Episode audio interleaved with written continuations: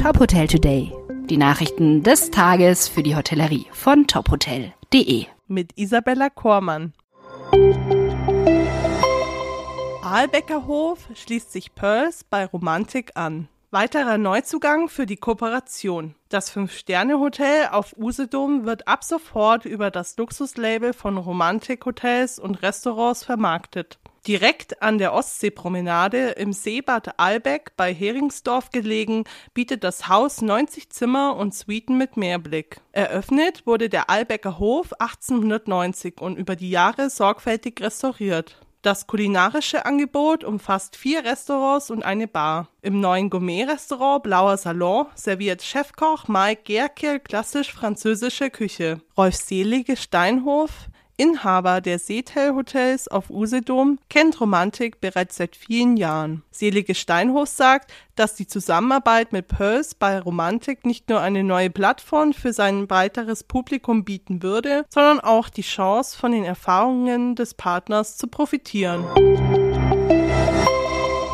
Gastropreise deutlich gestiegen. Die Verbraucherpreise in Restaurants, Cafés und ähnlichen Einrichtungen lagen im vergangenen April im Durchschnitt um 11 Prozent höher als ein Jahr zuvor. Das geht aus jüngsten Daten des Statistischen Landesamtes von Nordrhein-Westfalen hervor. Die DEHOGA in Nordrhein-Westfalen verwies auf massive Kostensteigerungen etwa bei Energie, Personal und Nahrungsmitteln. Allein der Tarifabschluss zum 1. Mai diesen Jahres sehe deutliche Lohnzuwächse vor. Seit diesem Monat hätten sich die Löhne um weitere 3,5 Prozent erhöht. Die Preissensibilität in der Branche sei allerdings weiterhin stark ausgeprägt, weil Gäste ebenfalls mit den Auswirkungen der Inflation zu kämpfen haben, sagte der Präsident des Landesverbandes Patrick Rotkopf. Der DEHOGA NRW hatte zuvor vor einer steigenden Mehrwertsteuer auf Speisen in der Branche gewarnt. Sollte sie zum 1. Januar wieder auf 19 Prozent steigen, würde das den Preisdruck noch einmal enorm erhöhen. Die Mehrwertsteuer auf Speisen in der Gastronomie war während der Corona-Pandemie von 19 auf 7 Prozent reduziert worden. Ursprünglich befristet bis Ende 2022. Angesichts einer drohenden Energiekrise war die Regelung im Oktober 2022 bis Ende dieses Jahres verlängert worden.